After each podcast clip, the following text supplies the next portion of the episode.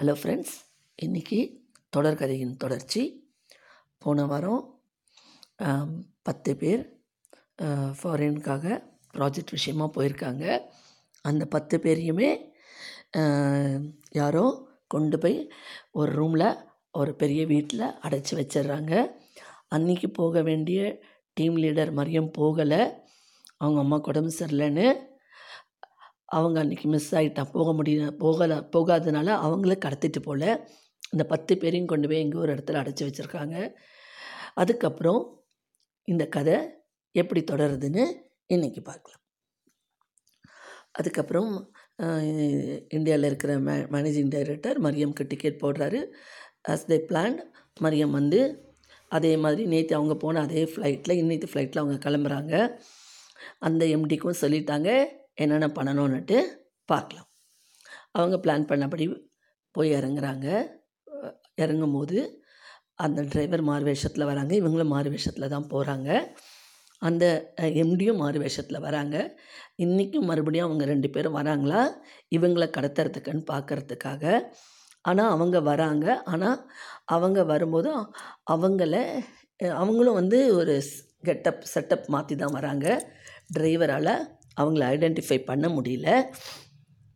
மரியம் ஆர்வேஷத்தில் இருக்கிறதுனால அவங்களாலையும் மரியமை கண்டுக்க கண்டுபிடிக்க முடியல.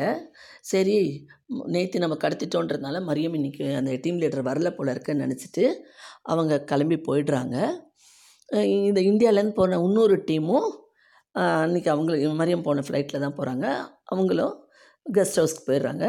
எம்டி வந்து மரியம் கிட்ட வந்து பேசுகிறாரு என்ன பண்ணலான்னு. அப்போ அவங்க சொல்கிறாங்க நாம் வந்து அஸ்வி பிளான்ட் நாம் வந்து இந்த ஏர்போர்ட்டில் பர்மிஷன் வாங்கி நேற்றுக்கு வந்த ஃப்ளைட்டில் யார் யார் எப்படி எப்படி போனாங்கன்னு நாம் அந்த ஃபுட்டேஜ் பார்த்து கேமராவில் பார்த்து கண்டுபிடிச்சிக்கலாம் அப்படின்னு சொல்லிட்டு அதுக்காக அந்த அந்த ஏர்போர்ட்டில் இருக்கிற ஆஃபீஸரை பார்க்க போகிறாங்க ஏன்னா எம்டி வந்தால் தான் அவங்க பர்மிஷன் தருவாங்க. அவ்வளோ ஈஸியாக யாருக்கும் அந்த கேமராவில் இருக்கிறத பார்க்க முடியாது. ஸ்பெஷல் பர்மிஷன் வாங்கி அவங்க பார்க்குறாங்க. அப்போ பார்க்கும்போது இவங்க பத்து பேரையும் ரெண்டு பேர் கூட்டிகிட்டு போகிறது நல்லா தெரியுது. அதை வந்து மரியம் தன்னோட ஃபோனில் ஸ்க்ரீன்ஷாட் எடுத்து வச்சுக்கிறாங்க ஃபோட்டோ பிடிச்சி வச்சுக்கிறாங்க. அவங்களும் ஒரு பிரிண்ட் அவுட் தரேன்றாங்க சிடி மாதிரி போட்டு தரேன்றாங்க. அதுக்கப்புறமா அவங்க வெளியில் போய் கார் ஏறும்போது அந்த கார் நம்பரையும் நோட் பண்ணிக்கிறாங்க. இது வரைக்கும் அவங்க அந்த ஏர்போர்ட்டில் உதவி பண்ணியிருந்த பெரிய விஷயம். யார் இதை வந்து வெளியில் சீக்ரெட்டாக வச்சுக்கோங்க. இது ஒரு இது ஒரு பெரிய அஃபிஷியல் கம்பெனி இது வெளியில் தெரிஞ்சால் எங்களுக்கு தான் அசிங்கம். நாங்களே ஒரு ஒன் ஆர் டூ டேஸில் கண்டுபிடிச்சிடறோன்னு சொல்லிட்டு வெளியில் யாருக்கும் சொல்லாமல் அந்த ரி- அந்த நம்பரை வாங்கிட்டு அந்த அந்த நம்பரை நோட் பண்ணிவிட்டு அவங்க ரெண்டு பேருடைய ஃபோட்டோவையும் பார்த்துட்டு அவங்களும் அதுலேருந்து கொஞ்சம் பென்ட்ரைவில் காப்பி பண்ணி தராங்க. அந்த அந்த அந்த இன்சிடெண்ட்டை அதையும் காப்பி பண்ணிவிட்டு இவங்க வந்து இந்த கம்பெனி சொன்ன கெஸ்ட் ஹவுஸ்க்கு வந்துடுறாங்க.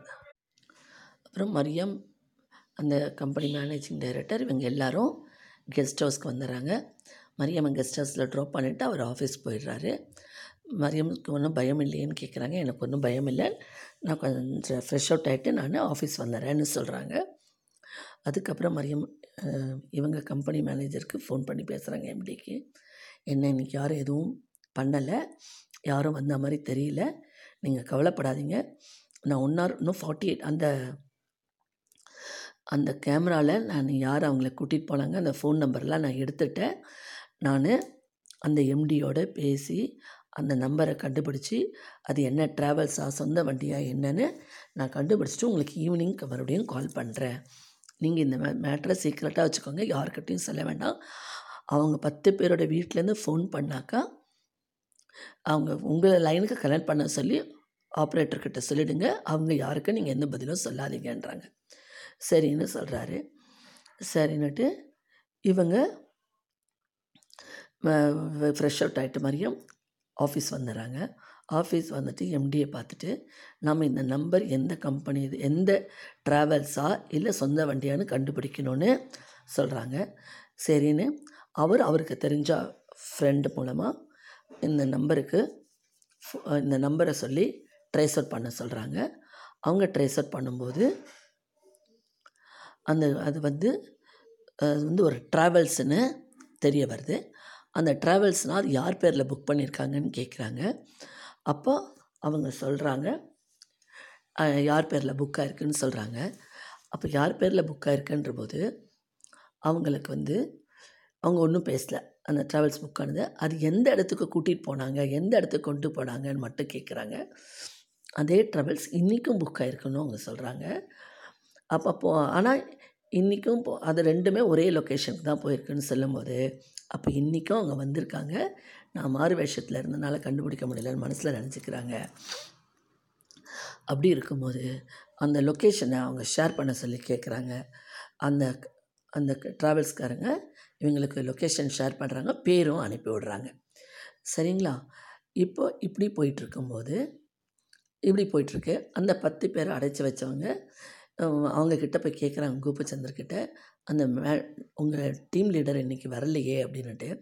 இல்லை அவங்க அம்மா உடம்பு சரியில்லைன்னு அவங்க ட்ராப் அவுட் ஆகிட்டாங்க அதனால வரல போல இருக்குது என்னன்னு தெரியல அப்படின்னு சொல்கிறாங்க அங்கே இருக்கிற எட்டு பேருக்கும் இவங்க போய் கோபிச்சந்தர்கிட்ட மட்டும் பேசுகிறாங்களேன்னு ஒரு ஒரு ஒரு டவுட் இருக்குது ஆனால் அவங்களால வெளியில் ஒன்றும் சொல்லிக்க முடியல. அமைதியாக இருக்காங்க.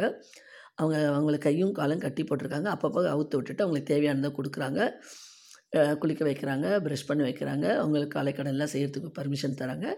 ஆனால் யாரும் யாரோடையும் பேசக்கூடாது. அவங்கவுங்களுக்கு டிஃபன் கரெக்டாக கொடுத்துறாங்க லஞ்ச் கொடுக்குறாங்க. அவங்களால ஒன்றும் ஒன்றுமே யூ யூகிக்க முடியல.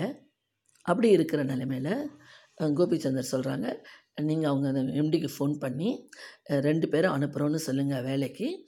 அவங்க வந்து ப்ராஜெக்ட் பண்ணி தருவாங்கன்னு சொல்லி பேசுங்கள் அந்த ரெண்டு பேரும் நாங்கள் அனுப்பினோன்னா உங்கள் ப்ராஜெக்ட் ஒர்க் முடியலன்னா எங்களுக்கு இத்தனை கோடி பணம் கொடுக்குறோன்னு கேளுங்க அப்படின்னு சொல்கிறாங்க இவங்க இவங்க தான் சொல்கிறாங்க அவங்கக்கிட்ட பேசுங்கன்னு சொல்லிட்டு எல்லாருக்கும் அவங்க சொல்கிறாங்க அவங்க சொல்கிறாங்க சரி அந்த நம்பரை கொடுங்கன்னா அந்த நம்பரை ஆஃபீஸ் நம்பர் கொடுக்குறாங்க.